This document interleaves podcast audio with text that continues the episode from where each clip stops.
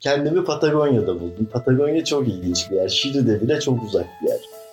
Hatta orada dünyanın üçüncü büyük buzulu tatlı su kaynağı sayılabilecek Patagonya buzul sahası var.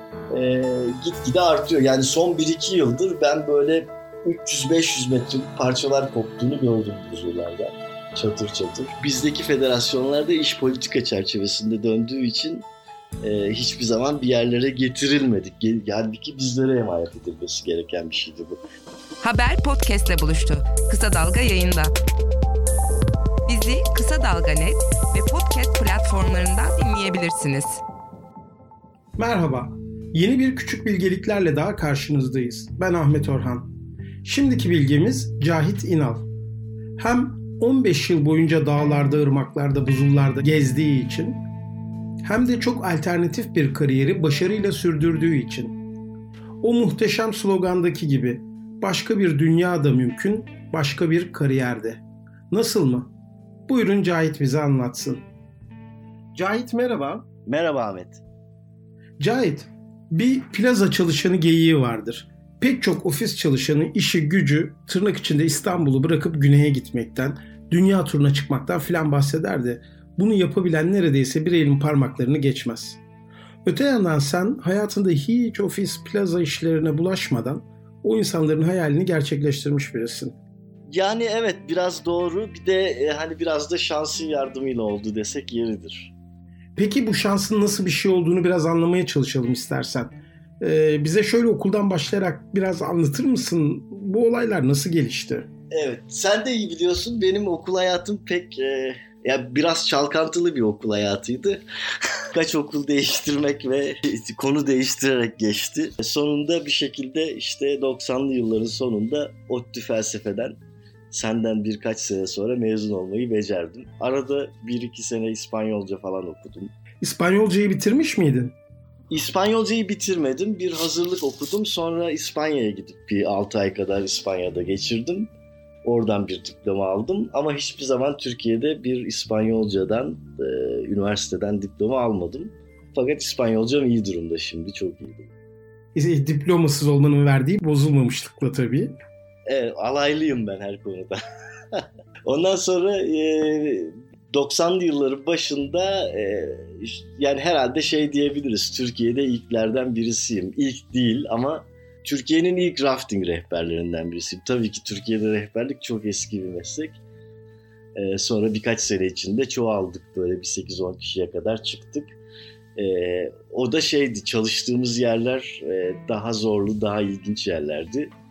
Ee, bir de iyi bir kalabalığa denk geldik rehber kalabalığına. O dönemde birbirimize de destek olduk, eğittik birbirimizi. Ee, ilginç bir şekilde o dönemde şey vardı, yabancılar da çok geliyordu Türkiye'ye rehber olarak çalışmak üzere onlardan öğrendik. Ama hani doğa sporları o dönemde çok yeni bir şeydi. Ee, rafting ise hiç olmayan bir şeydi. Türkiye'de rafting biraz 1994 senesinde bir Çoruh Nehri'nde dünya şampiyonası oldu yapıldı. O da Norveç'teki mi, İtalya'daki mi bir yerdeki iptal olunca Türkiye'ye verdiler.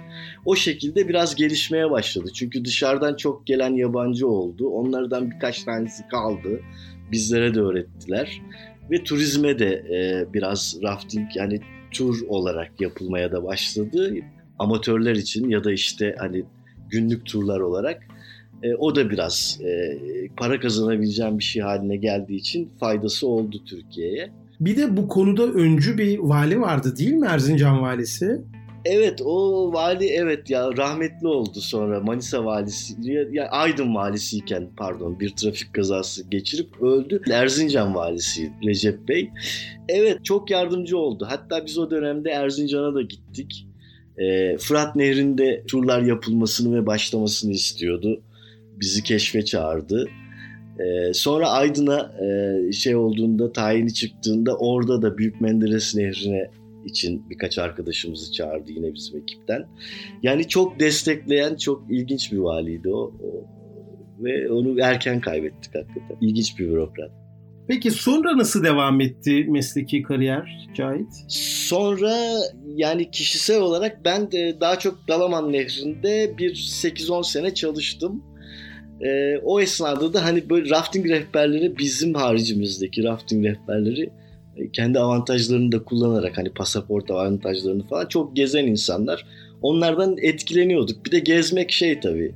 Hani yeni şeyler öğrenmeni sağlıyor. E, başka okullar görmeni sağlıyor raftingde ya da diğer doğa sporlarında. Çünkü bu işler biraz da anlayış meselesi. Hani mesela güvenliğe verilen önem falan Türkiye'de çok olmayan şeyler.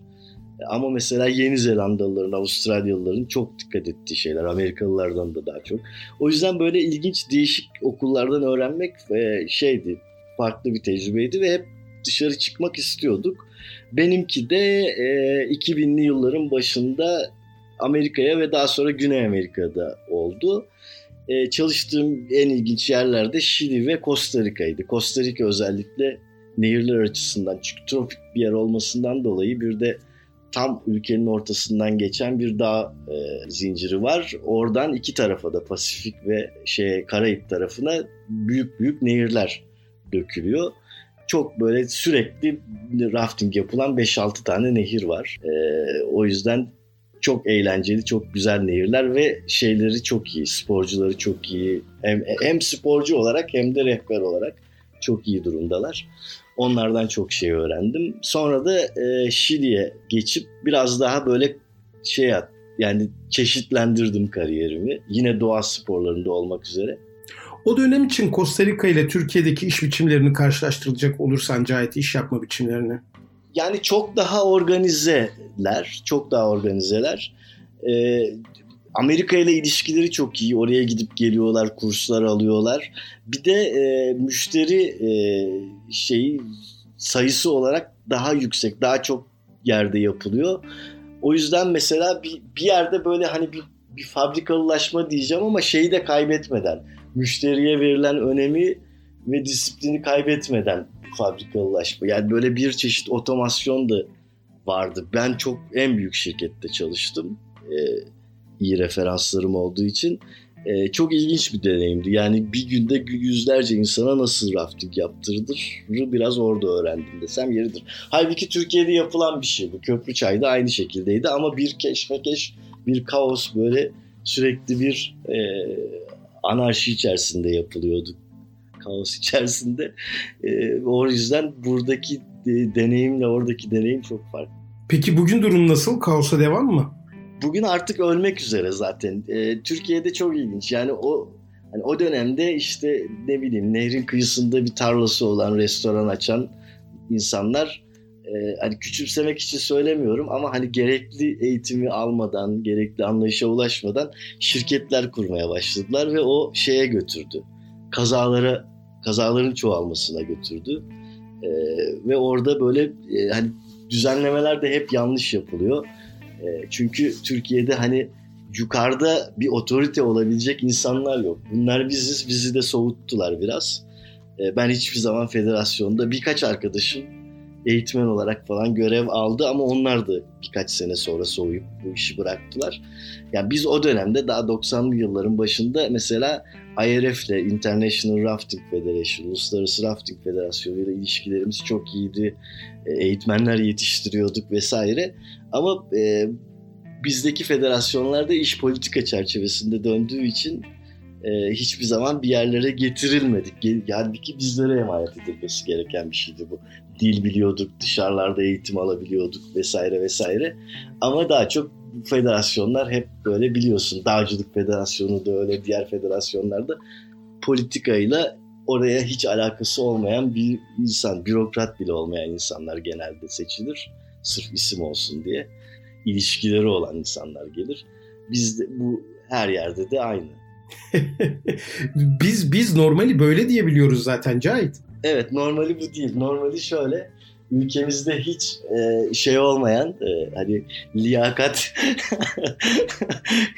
pek tanınmayan liyakat terimi çerçevesinde yapılması gerekir ama öyle olmuyor. Burada da aynı.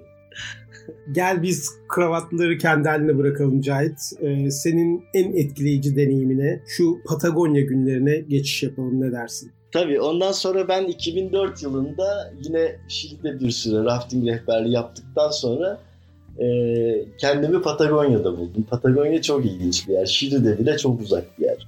Çünkü Şili ve Arjantin bayağı kuzeyden güneye 4000 kilometre uzanan ülkeler. E, Patagonya'da hem Arjantin'in hem Şili'nin güneyi e, neye benzetebilirsin? Bir kısmı mesela Alaska'ya benzer bir şey olarak bitki örtüsü, e, işte ortalama sıcaklık olarak vesaire. Güney Amerika kıtasının en ucundadır.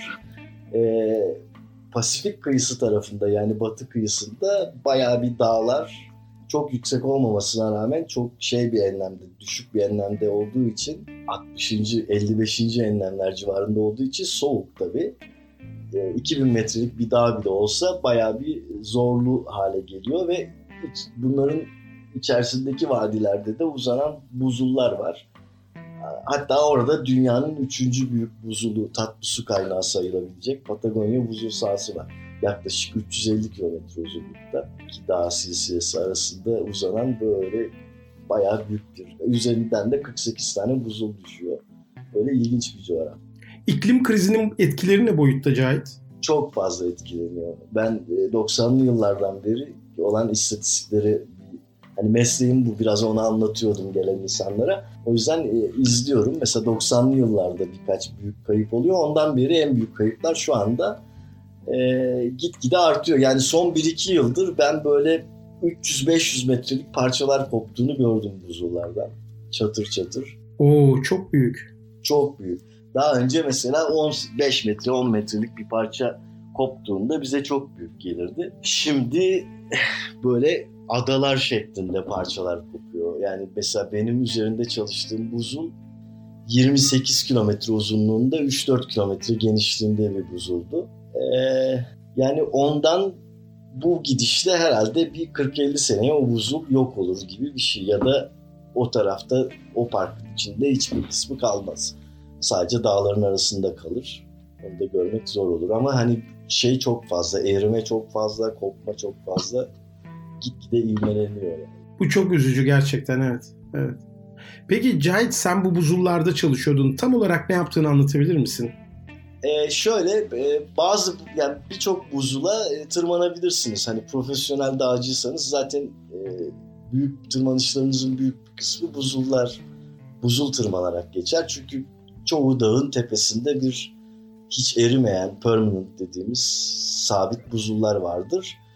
Ee, Patagonya'da ise işte e, şeye kutuplara daha yakın olmasından, havanın daha soğuk olmasından kaynaklanan e, bu sabit buzul sahaları vardır ve bunlar neredeyse e, diğer dünyanın geri kalan yerlerinin çoğundan farklı olarak deniz seviyesine kadar iner.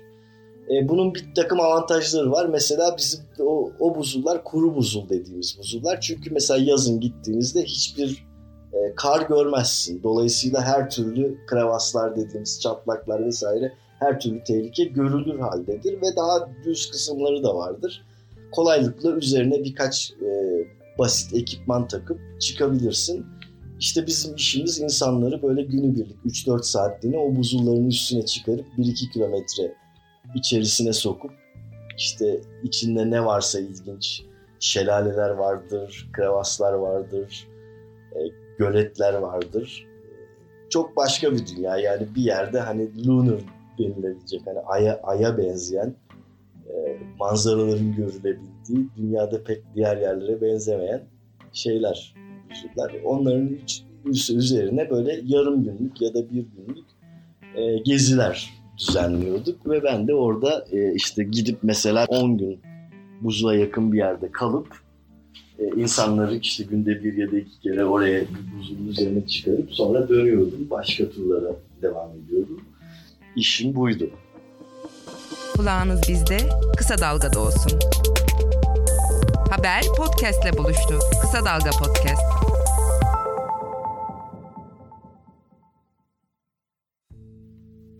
Patagonya zaten ismi bir kere çok heyecan verici bir şey.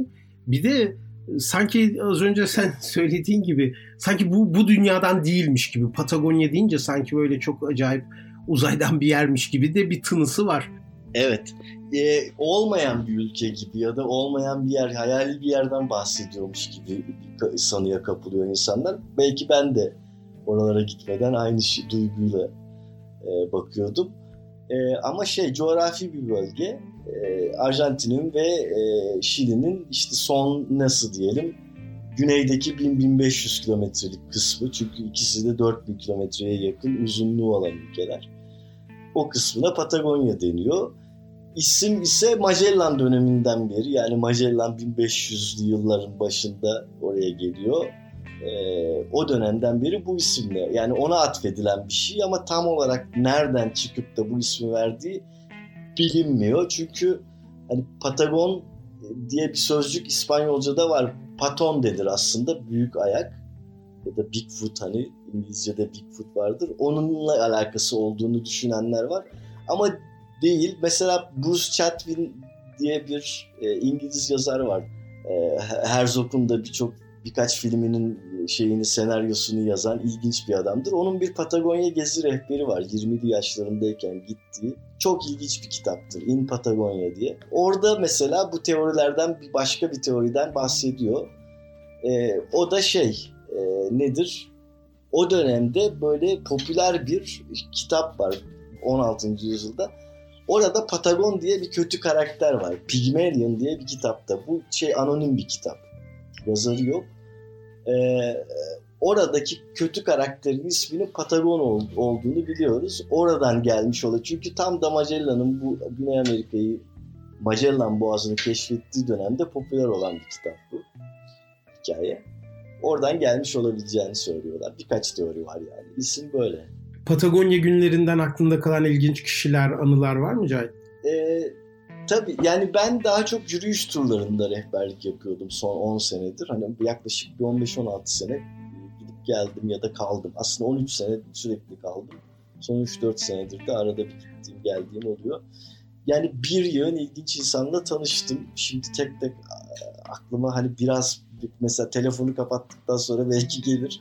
Ama mesela ne bileyim e, Osman Atasoy'la tanıştım. Çok ilginç. O da Antarktika'dan geliyordu ve ilk e, Antarktika'ya ilk defa bir yelkenliyle giden e, ilk Türk gemisiydi. Evet dönüşünde tesadüf karşılaştık.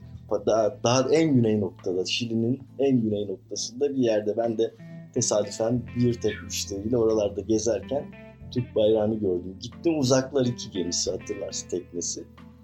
Öyle bir Sadun Bora'nın ona hediye ettiği, şimdi rahmetli oldu biliyorsun Türkiye'nin en tanınmış denizcilerindendi. Onun ona hediye ettiği bir yarım şişe rakıyı beraber içtik. Öyle bir muhabbetimiz oldu. Onun dışında bir yine ilginç şey oldu tabii. Yani şeyde de, moda çekimlerinde de çalıştığım e, ilginç ünlü insanlara e, da rehberlik yaptım. Bir belgesel çekiminde çalıştım. O çok ilginçti. 10 gün boyunca buzulun içinde bir küçük bir yaratık var. Buzulda yaşayan tek hayvan aslında. Onunla ilgili Fransızların, Fransız ve Kanadalı bilim adamlarının çektiği. Hatta o esnada onu çekerken buzulun içinde e, şeyler vardır. Havuzlar oluşur. O havuzlara dalarak buzul dalış dünya buzul dalış rekorunu kırmışlardı yaklaşık 60 metreye ulaşıp. Evet ve e, kıran adam da şey e, Jacques Cousteau'nun asistanlarından birisiydi Henri Garcia isminde. Dalgıç, uluslararası e, tanınan önemli dalgıçlardan birisiydi. Öyle bir belgeselde yaklaşık 10 gün boyunca ben şeyde güvenlik ekibinde hem işte e, kameraların vesairelerin taşınması hem dalgıçların güvenliği çıktıklarında çünkü çok ilginç şartlardır onlar. Mesela dalarlar e, kuru elbiselerle dalıyorlar fakat regülatörleri buz tutuyor ağızlarındaki regülatör. O yüzden iki dakika içerisinde falan nefes almaları imkansızlaşmaya başlıyor. Biz mesela havuzun hemen yanında işte MSR ocaklarıyla sıcak su ılık su yapıp onlar çıkar çıkmaz regülatöre dökerdik sonra tekrar damarlardı vesaire vesaire. Bu tür bir sürü ilginç anım var. Valla dinlerken benim içim üşüdü. Biraz ısıtalım. Ee, şu an daha çok Türkiye'desin değil mi? Galiba Muğla'da yaşıyorsun. Evet şimdi 3 senedir bir Muğla'dayım ve son 2 senedir gitmedim biraz memleketi özlemişim. Buradaki arkadaşlarımı özledim. yani birçok insan şimdilerde kaçmaya uğraşıyor ama ben geri döndüm. Çünkü e, sonuçta burası e, dünyanın ne olursa olsun en güzel yerlerinden birisi yaşamak için. Hele benim yaşadığım yer için bunu çok inanarak söylüyorum. Muğla yöresinde yaşıyorum. Gerçekten dünyanın en güzel yerlerinden biri ve ben biraz gezdim. Yani özellikle Güney Amerika, Kuzey Amerika, Avrupa'da birçok yer gezdim vesaire. Yani inanarak söylüyorum. Dünyada yaşanabilecek en güzel yerlerden birisi özellikle Muğla yöresi. Cahit yaklaşık 15 yıl kadar Türkiye'den uzakta yaşadın. Şimdi geri döndüğünde ilk gözlemlerin ne oldu? Memleket değişmiş mi? Ya 15 yıl değil bazen böyle ben yine de hani arayı çok uzatmadan herhalde en fazla buraya dönmeden 3 sene falan 3 ya da 4 sene geçirdiğim olmuştur. 4 sene bile olmayabilir. Yani çok uzak olmasına rağmen gelip gelmeye çalışıyordum aile burada vesaire. Ee, yani o iki yıllık şeyler bile de, gidiş gelişler bile bana Türkiye'nin çok hızlı değişen bir ülke olduğunu gösteriyor. Ee, neler neler değişti dersen bence insanlar biraz daha e, sinirli bir halde dolaşmaya başladılar. Birbirlerine karşı olan toleransları gitgide azaldı ya da yok oldu. E, çünkü hani gittiğim, yaşadığım, gezdiğim yerlerde şeyi fark ediyorum. İnsanlar birbirlerini daha fazla dinliyorlar, daha hoşgörülü yaklaşıyorlar. Daha sakinler birbirlerine karşı. Burada ise trafikte bile yani insan bir cinayete kurban gidebilir öyle bir.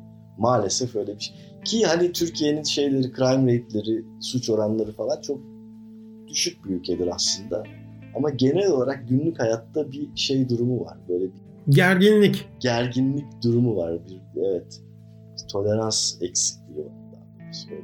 Onun arttığını sürekli hissediyorum. Ama bu sende olumsuz bir etki yapmamış olmalı ki memnunsun dönmüş olmakta. Yapmadı. Bir de Muğla yöresinin insanı biraz daha hoşgörülü bir insandır. O yüzden çok şey yok. E güzel. Peki şimdi ne yapıyorsun? E, şimdilerde böyle daha çok özel birkaç turda çalışıyorum. E, bir iki Yeni Zelandalı şirket var. Hala arada birkaç tur oluyor. E, Türkiye'de değil Yunanistan civarlarında vesaire. Bir de böyle eski müşterilerimden biz Türkiye'ye gelmek istiyoruz. Bizlere bir tur yap diyenler falan oluyor. Onlarla çalışıyorum. E, bu tür işlerle uğraşıyorum açıkçası. Çok çok meşgul değilim bu sıralar. Bir çeşit erken emeklilik, maaşsız emekliliğin şeyini, keyfini çıkarıyorum. Peki bu tür işlerden edindiğin e, miktar çorbanın kaynamasını sağlıyor mu? Sağlıyor çünkü hani biraz tanınmış bir rehber olduğum için bir de e, şeye de bağlı, müşteri profiline de bağlı. Daha iyi e, ücretlerle çalıştığım için az da çalışsam e, makul bir şeydi. Bir de benim hayat tarzım hiçbir zaman şeyle lüksle şunla bununla alakalı olmadı, işim olmadı. En çok parayı herhalde uçak biletine veriyorumdur. E, onun dışında bir köyde yaşıyorum, kiram ucuz. E, çoğu şeyi kendim yapmayı seviyorum. Evde yemek yapmayı seviyorum. Biraz bağ bahçeyle uğraşıyorum. Derken hani masrafım çok yüksek değil. Bir şehirde yaşamak kadar zor bir iş değil köyde yaşamak. Şimdi Cahit konuyu başlangıca bağlıyorum ve sana hep sormak istediğim soruyu soruyorum. Gerçekten hiç kravat taktın mı? Yok hiç takmadım. En son lise mezuniyetinde takmıştım 17 yaşındayken. Cahit hiç ofise bulaşmadan, hiç plazadan içeri girmeden, hiç kravat takmadan bu yaşa kadar geldin. Ve harika bir köyde bağ bahçeyle uğraşarak önemli bir ekonomik sorun da yaşamadan e, senin deyiminle bir erken emeklilik yaşıyorsun. Şu an bizi dinleyen bizim kuşağın beyaz yakaları sana azıcık gıcık oluyorlardır. Olmuyorlar mıdır? Ne dersin? Oluyorlardır ama kendi başlarını belaya sokmuşlardır. Ondan oluyorlardır. Bunu itiraf etmeleri lazım. Birçok insan öyledir. Eğitim alır. Bunların %80'i sudan korkar ya da beklediği şey olmadığını fark eder hani eğlense de iş olarak girmez. Ben çok sevdim. Hemen iş olarak başladım ve e, bir kariyer haline geldi bu. Hem rafting rehberliği daha sonra da işte daha geniş anlamda doğa rehberliği kariyer oldu. Valla ne güzel olmuş. Peki Cahit şu klasik soruyla bitirelim mi? Ben de Costa Rica'da raft yapmak istiyorum. Patagonya buzullarına tırmanıp sonra Dalaman'da bir köyde bağ bahçe işine dalmak istiyorum falan diyen gençlere var mı önerilerin? Kendi e, mesleğimle ilişkili olarak e, şunu öneririm. E, yani ne istediklerini bilerek gitsinler ve olabildiğince çok e, kurs yapsınlar, okuluna gitsinler. E, çünkü bu kendine saygıyla alakalı bir şeydir. 20 e, yıldır rehberlik yapan bir rehberin de sürekli gidip yeni kurslar yapması gerekir. Kendini geliştirmek böyle bir şey. Doktorlar bile bunu yaparlar. Tıp da değişir. Aynı şekilde rehberlik de değişir. Bu e, şey yapmak, kendini beslemek çok önemli bir şey. E, e dil öğrenmek lazım. Ne bir, yani bir dil bir insan, iki dil iki insan hikayesi çok doğru. E, ben üç dili e, şu anda akıcı olarak konuşuyorum. Birkaç tanesini de herhalde duydukça bir, yani yüzde elli oranında anlıyorum diyebilirim. Ama İspanyolcam, İngilizcem ve Türkçem dolayısıyla yani aynı seviyede diyebilirim. Şey şu anda ana dilim kadar İspanyolca ve İngilizce konuşabiliyorum. Bunun iletişimdeki e, avantajları çok büyük. E, ve rehberlik yapacaksanız da en başta dil bilmeniz gerekir. Daha sonra işte hangi alanda rehberlik yapmak istiyorsanız çünkü rehberlikte de bir yığın e, değişik şey saha var. E, insanları antik kentlerde de gezdiriyor olabilirsiniz. Dağ bayırda da gezdiriyor olabilirsiniz. Buzullarda da gezdiriyor olabilirsiniz. E, onu belirleyip işte hangi alanlarda bu işi yapacaksanız o alanda daha çok şey öğrenmek, daha çok kurs yapmak, daha çok okula gitmek en doğru yol olur herhalde. Hem bu öğütleri dinleyecek olan gençler adına hem de bu güzel söyleşi için kendi adıma çok teşekkür ederim Cahit. Görüşmek üzere. Çok teşekkür ederim. Bizi Kısa Dalga Net ve podcast platformlarından dinleyebilirsiniz.